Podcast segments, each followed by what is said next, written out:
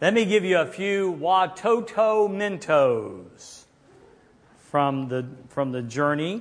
Um, we were privileged to have two young men and one of the um, tech guys stay with us last night, and um, I found out they can consume a Whopper pretty stinking quick. And we found out, I, I'm really glad Judy's such a better host than me. She had mentioned we may want to find out if they're hungry, but they should have had supper, but we'll need to find out. And, you know, I totally forgot about it. And so she said, you know, would you, are you hungry? And they said, yes. And, and that was, you know, that was kind of strange, you know. And uh, so, uh, unless they're Baptists, of course, then that's always, you know. But anyway, it's, yeah, 10 o'clock at night, right. So anyway, and so the bottom line was they wanted to go to Burger King, so we, we loaded them up with um, barbecue bacon Whopper. Yeah, I'm going, I don't know they make such a thing, you know. I'm sure it'll kill you if you eat one. I'm pretty sure of that. But anyway, um, and so they ate, they wolfed those down, and we had this moment at the, table. And Judy, I still cannot remember if it was last night or this morning, but the tech guy began just talking about um, how much he counted as a privilege to be with these two young men. He stays with those two young men the entire journey. And to be a mentor, to teach them of Jesus, the importance of them knowing Christ deeper in their relationship, to be a father figure for them uh, because there was not a father figure. It's just a real refreshing moment um, there with the team. And then, in a, humorous way, this morning we beat them up a little bit. I think they were probably awake in the room, but we, we beat them up. Yeah, yeah, it came out kind of weird. But anyway, so we went on downstairs and we got, how many of y'all know what Alexa is? Alexa. It's the little tech thing, you know, you talk to and you say, Alexa, do this and it does that. Yeah, okay, all right, well, okay, well, we got one of those, I got one of those for Christmas. And so um, I said, you know, Alexa, play music, you know, and it's playing some music. And so here comes Jeremiah. And Jeremiah was the, the guy with the white pants on this morning. He danced at toward the end, one of the tall guys. He's 12 years old. And, um, and so he comes down and he goes, I heard you talking to Alexa. And I said, You know Alexa? And he goes, Oh, yes, we know Alexa. And so, and he starts going, Alexa, do this. Alexa, do that. Alexa, do this. And I'm going, this is like my grand, we've got Rebecca, one of the smaller ones for her something, birthday or something. And the grandkid, her kids, my grandkids, drive her nuts. And it's, these kids are kids. And they thought that this machine would talk to them was the coolest thing, but it really had a difficult time with the accent. They, they didn't get some of it. They did not get some of it. And then, and then little Joshua, about this tall, looks at me and says something, can I and something. And I, you know, I didn't get it. And so three tries. And I just, I said, Jeremiah, you've got to tell me what he's saying. He goes, he wants to watch Tom and Jerry. I mean, and, and, I mean, we turned that on for them. I went to YouTube and found an episode, and they were just both the 12 year old and the 8 year old were glued. I said, what a difference in culture that is. And the last thing I want to share with you is what I tried to say at the end. I hope I made it clear. It's just how authentic what you saw this morning was. Um, it's not just a performance. It's not just a show. You know, we, those of us who went to Uganda, we saw the exact same joy and the exact same worship in a village sitting on top of a hill with kids wearing rags or nothing at all. And all they had was drums, and they had very little to eat, and the, the worship was authentic. They just simply have the joy of the Lord. And what you saw this morning was authentic and real. And I pray it was a blessing. And I just want to say thank you again for being such a great church. I thank David. I think David did a great job hosting them, taking care of all the details that had to be taken care of. But thank you for being a church uh, like Dorrisville, to host homes, but just enjoying them and welcoming them and loving on them this morning. Um, it was very, very, very refreshing. So, amen. And I think we get them about every two years, Lord willing, the creek don't rise. So I hope that happens. I think they're in the country every year. Someone asked, um, will they come back? Uh, that team will not come back. Every child is allowed one time, one tour, um, and that's all. And I like this. Um, Anthony told me that the fact that they're on the team is not based on skill or performance. They're not auditioned for the team based on talent. Their heart and, and, and, and the way they fit into the family there, they earn the right to go on this, but is not musically oriented. Um, they are there because of, of the way they've proven themselves there at the home. And so I thought that was very authentic and real. So thank you for being a gracious home, it, a very gracious church and home. It was very, very awesome. All righty. So, Watoto memo, memos for another two years. All right. So, how many of you know a guy named George Frederick Root? Yeah, I thought that might be the case. Well, I'll help you, David, because he was named after George Frederick Handel. Handel, Handel, Handel, Handel, Handel. Okay? That's who he's named after. Okay? Now, does the date 1864 mean anything to you? In relation to George Frederick Root. All right, okay, okay, okay. Does the song Tramp, Tramp, Tramp mean anything? Uh, wait, wait, somebody's saying yes. Or what? What?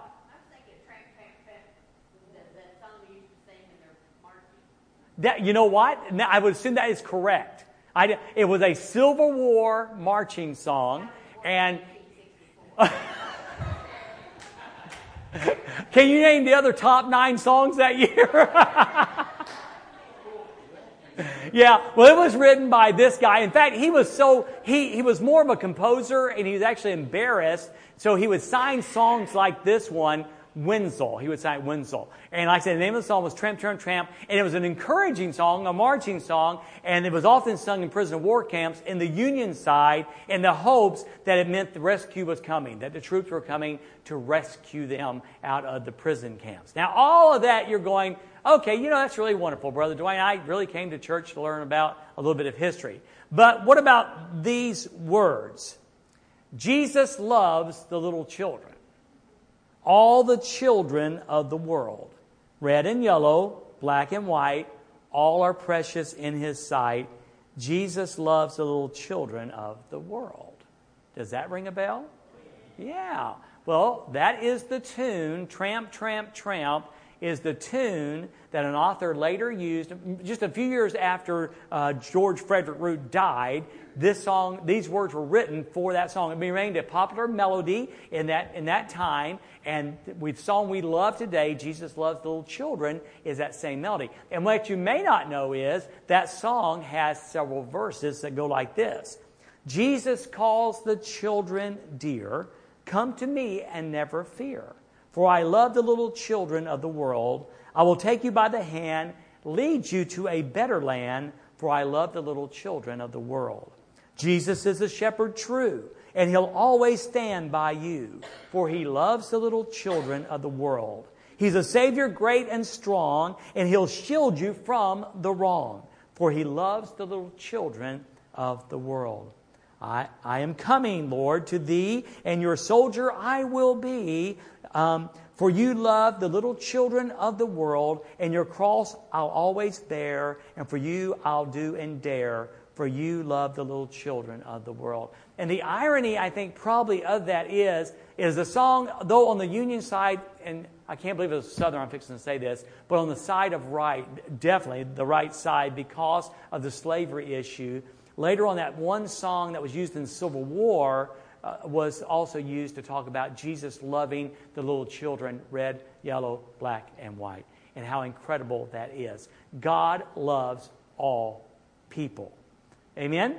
God loves all people. Now, another little bit of history. And this I don't have a date on.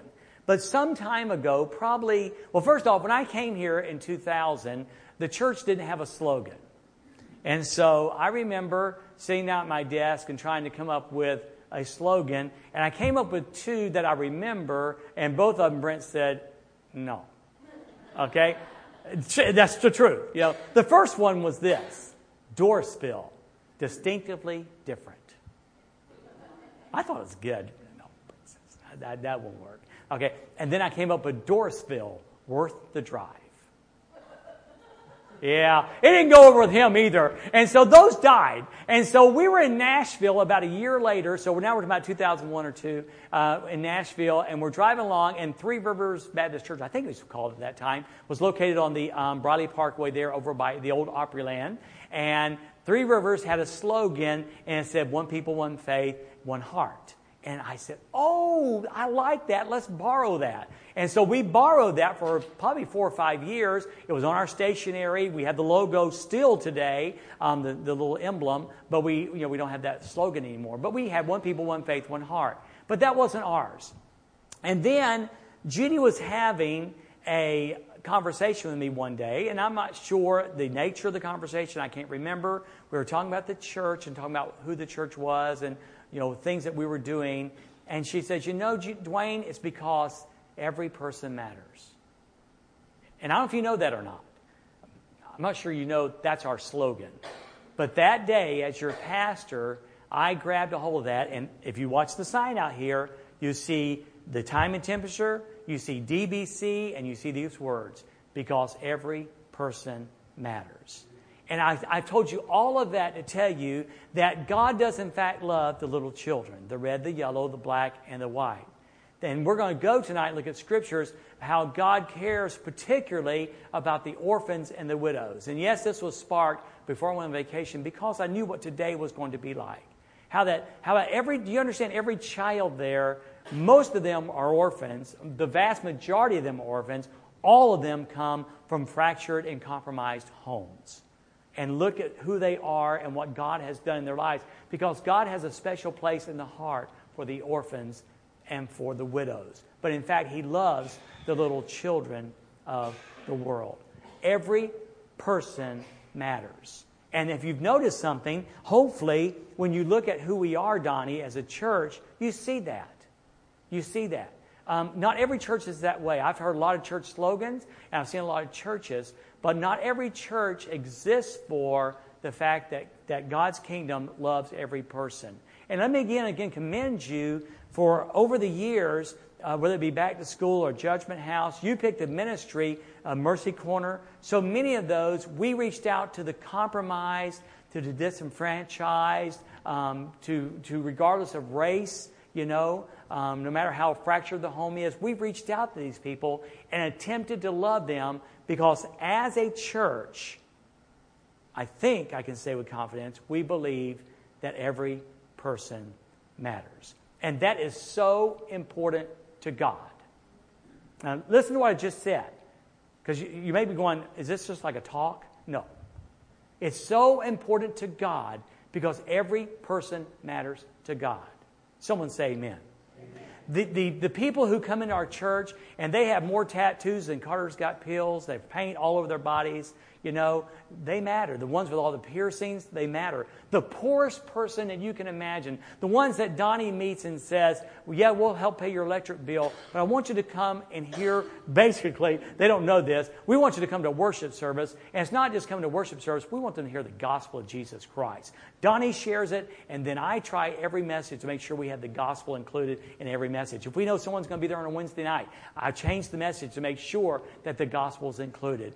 Those people all matter. Uh, the folks, no matter how broken they are, they matter. No matter how big their sin list is, all that matters. It matters to God, and what matters to God should matter to us. What matters to God should matter to us. And that is something we've got to fight for.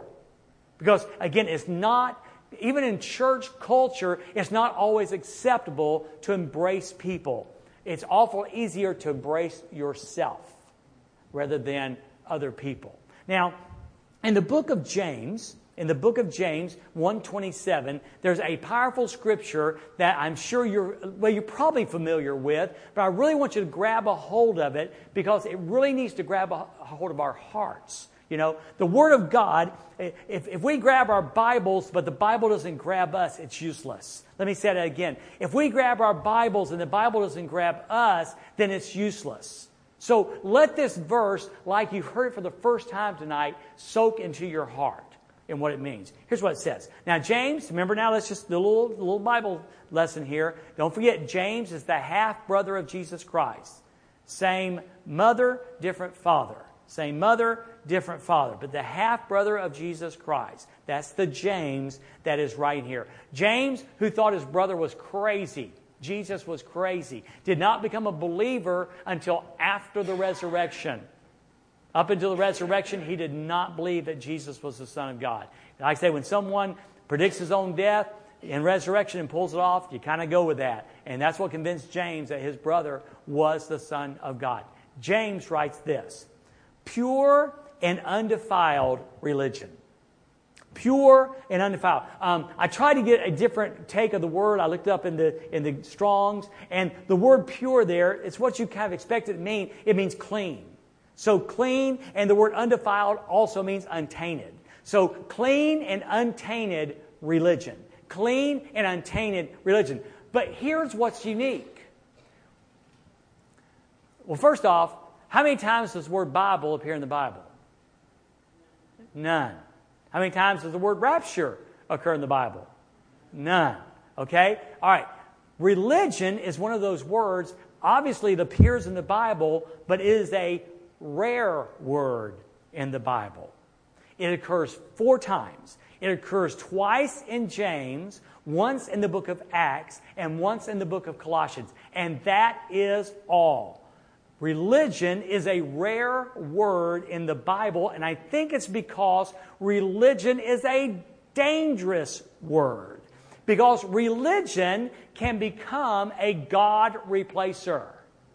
Religion can become a God replacer. And that's what I was trying to say when the average church exists for itself. When the average church exists for what it can give us, what can it do for my children, what can it do for my youth, what can it do for me as, a, as an older adult, what can it do to entertain me? How can the, how can the worship entertain me? How can the sermons be not too long, not too short, uh, enough meat, but not too deep and not too shallow? How can it all be for me? And that's what religion is all about. It's a dangerous word because it's a God replacing word. So understand that, that its rarity is probably intentional. And the way James uses it here, he's going to define for us what kind of untainted and clean religion. What, what does that look like? And he says this, this religion before our God and Father is this. This, was, this is what clean and untainted religion looks like. Because you know what? I'm going to show you in just a moment. We can really muck this up. We can mess it up. All right, watch this, watch this. It is one, to care or to look for, look after orphans and widows.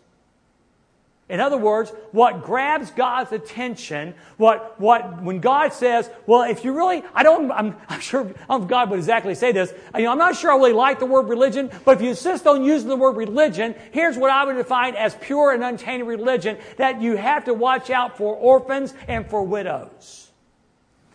You have to watch out for the compromised one, the disenfranchised ones, the defenseless ones. In this culture, you understand, you saw that some in the, in the video this morning. A widow back in those days, if they did not have family, there was no government support. In fact, we heard that in the Dominican Republic. A guy, the, our guide was talking to us about one of the excursions we went on, was telling us in the DR, there's no welfare support. If you don't work, you don't eat. If you don't work, you don't eat. Well, in the days of Jesus, when James was writing this, the widows had family or they had nothing. They had family or they had nothing. And orphans often were simply set out to die. To die.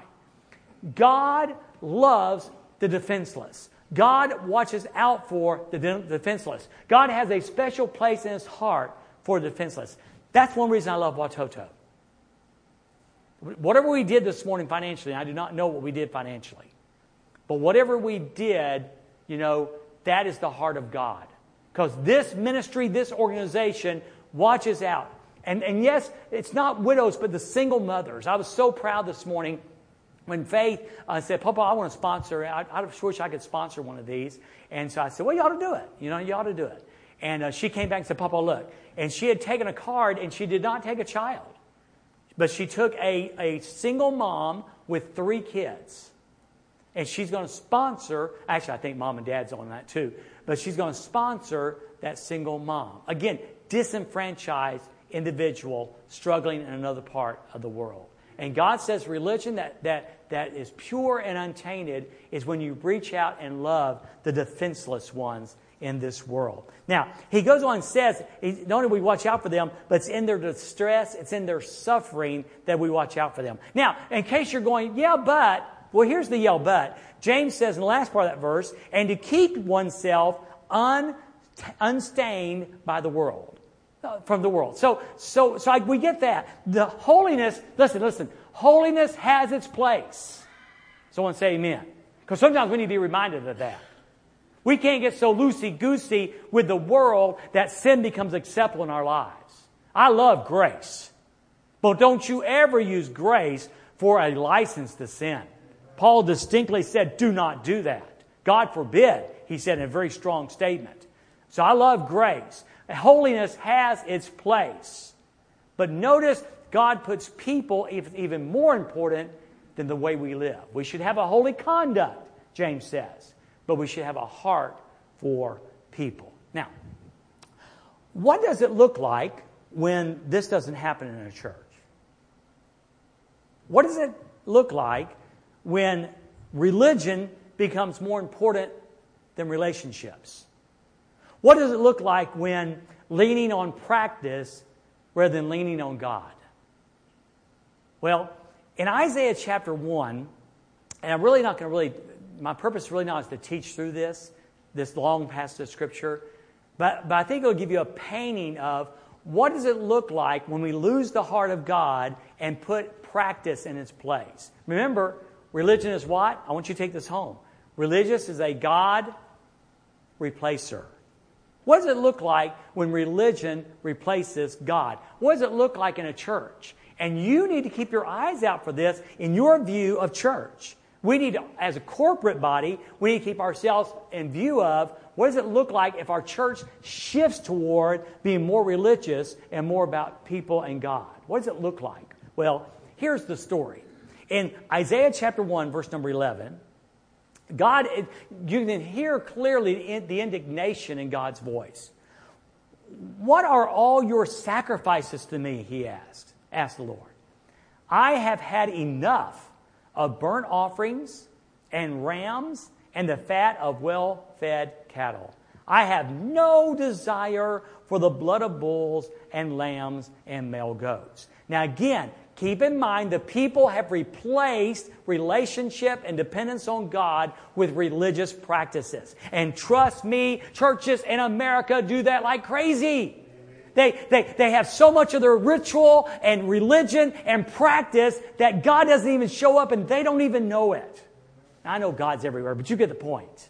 He goes on and says this When you come to appear before me, who requires this of you? Who asked you to come? He says. He goes on, Who requires this from you? This trampling of my courts. Stop bringing useless offerings. Your incense is detestable to me. New moons and Sabbaths and the calling of solemn assemblies. I cannot stand iniquity with a festival. He says, all of this festive stuff is saturated in iniquity. I can't stand it, he says. And churches that practice religion in that manner, God would say that about them. God would say that about us.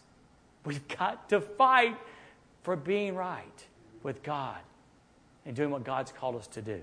Verse 14 I hate, oh, God speaking.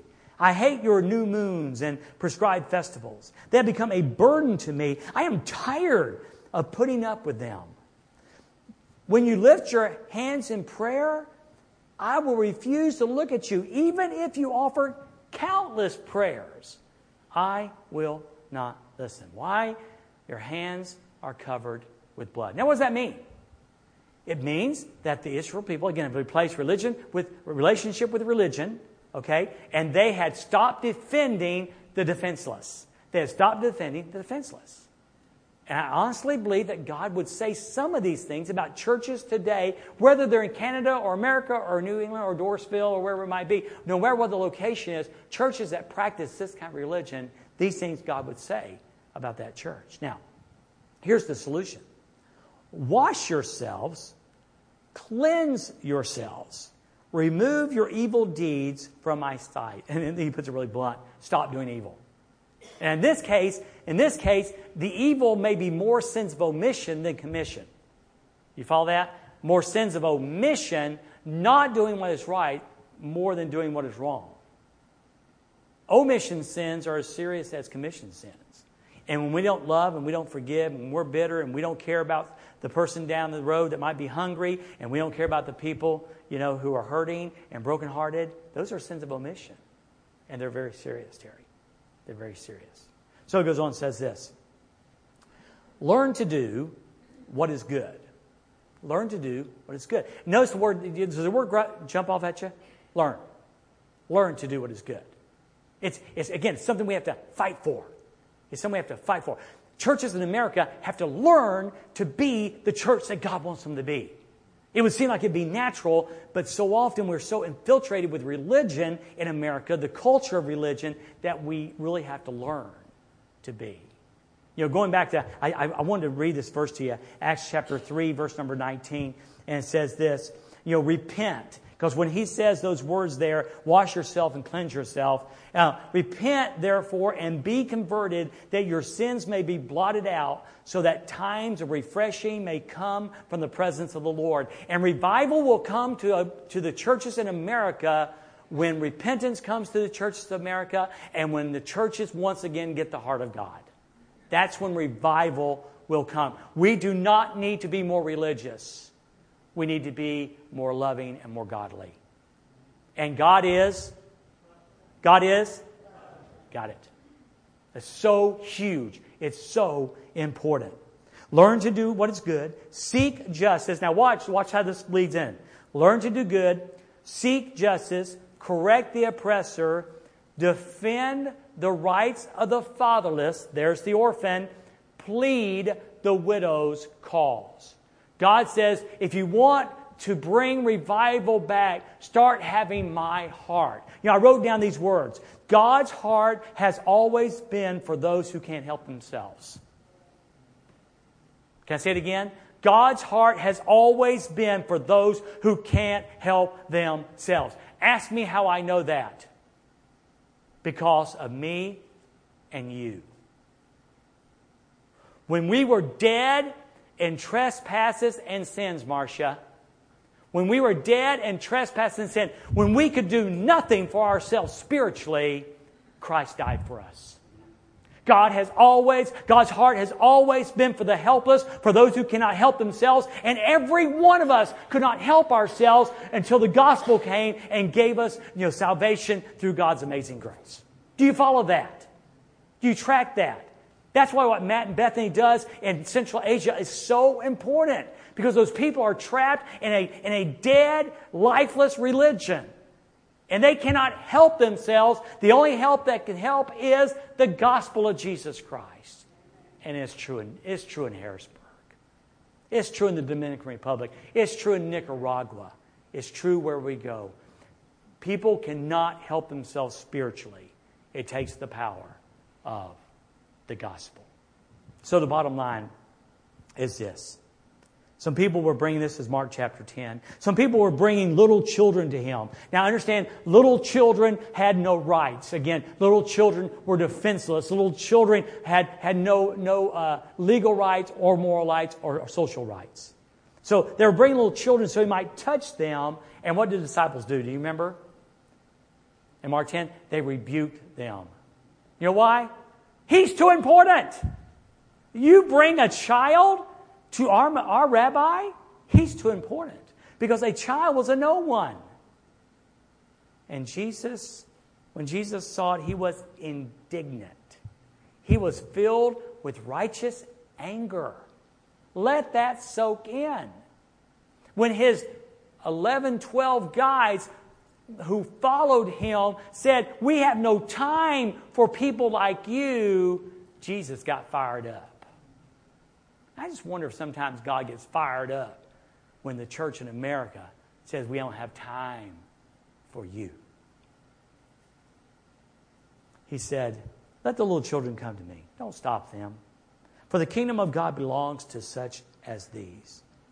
And then it's like he says we can get something from him. He says in verse 15, I assure you, whoever does not welcome the kingdom of God like a little child will never enter it. We have something to learn from the disenfranchised. It reminds us, in case we forget, it reminds us of who we once were. I once was lost, but now I'm found. I was blind, but now I see. I was dead, and now I'm alive. Every person who walks through the doors there or walks through the doors here, if they don't know Jesus, was once like us. Whether we were nine years old, 15 years old, whether we were a Sunday school girl, Benna, or whether we'd never gone to church. We all were lost in our sins. And for, in our case, Jesus reached down and changed us. So that's why we've got to stay on track.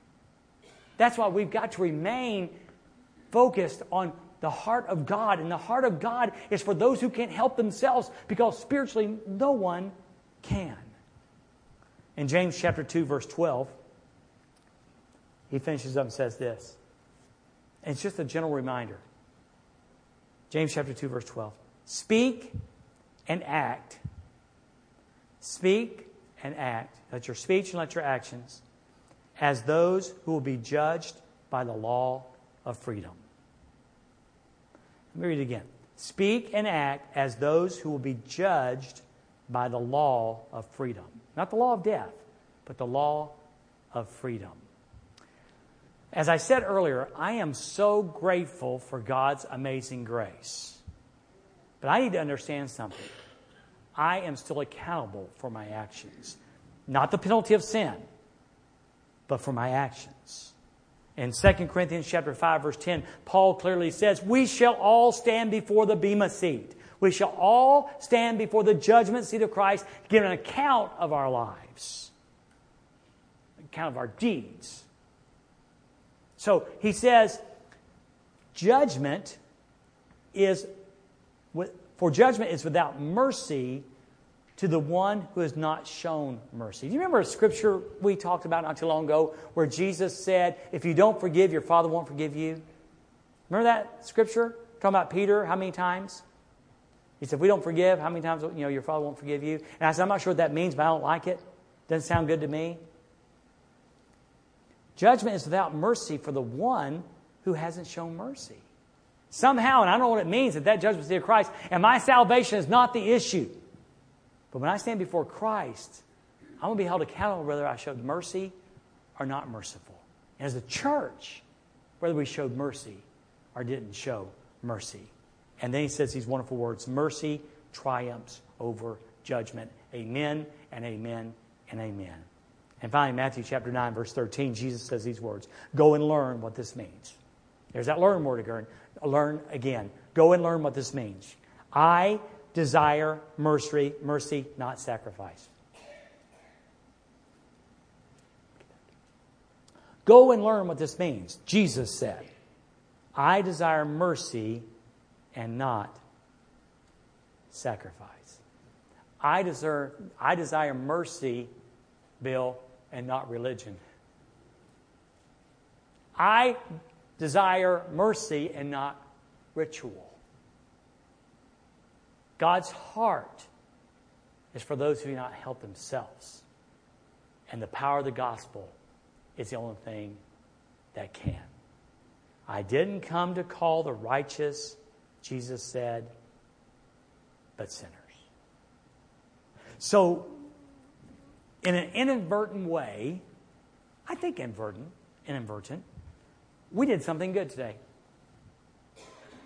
I think we fulfilled James chapter 1 verse 27. Care for the orphans and the widows. Again, every dollar we gave today will help care for orphans and in a sense the widows in Uganda. And that's such a really good thing. But here's the good news. It's not just then. I want you to understand something. We've got something over the years that we got to guard, and that is a heart after God's heart to love people. To love people no matter what they look like. Jesus loves the little children, all the children of the world, red and yellow, black and white, which I think is kind of funny. One of the things I read said how that is not politically correct anymore. Go figure. Red or yellow, black or white, they're precious in His sight. Jesus loves the little children of his word. And you know what? You want to know why? Because every person matters. Let's pray. Father, thank you for allowing us to share this tonight. And again, I want to thank you, Father, for our church. Oh, and I know you know it, but I want to make sure they understand it. We know we're not perfect. We're so far from it, it's ridiculous. But somehow, God, in our journey together over the years, you've honed us and helped us to be a church after your heart, welcoming people that other churches may not, loving people that others may not. And we know that's all you, it's not us.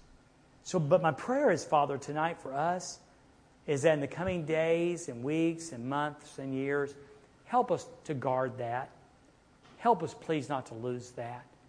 Help us not become Isaiah chapter 1 and verse number 11 with all that religious stuff and thinking somehow that pleases you. When in fact, you make it clear it displeases you. Help us to keep serving. Help us to keep giving. Help us to keep loving. Help us to keep looking for ways to do that. Help us, Father, to in our daily lives as we walk through life to love. And as a corporate body to love. Because you love people, because every person matters. And Jesus, we pray this in your precious name.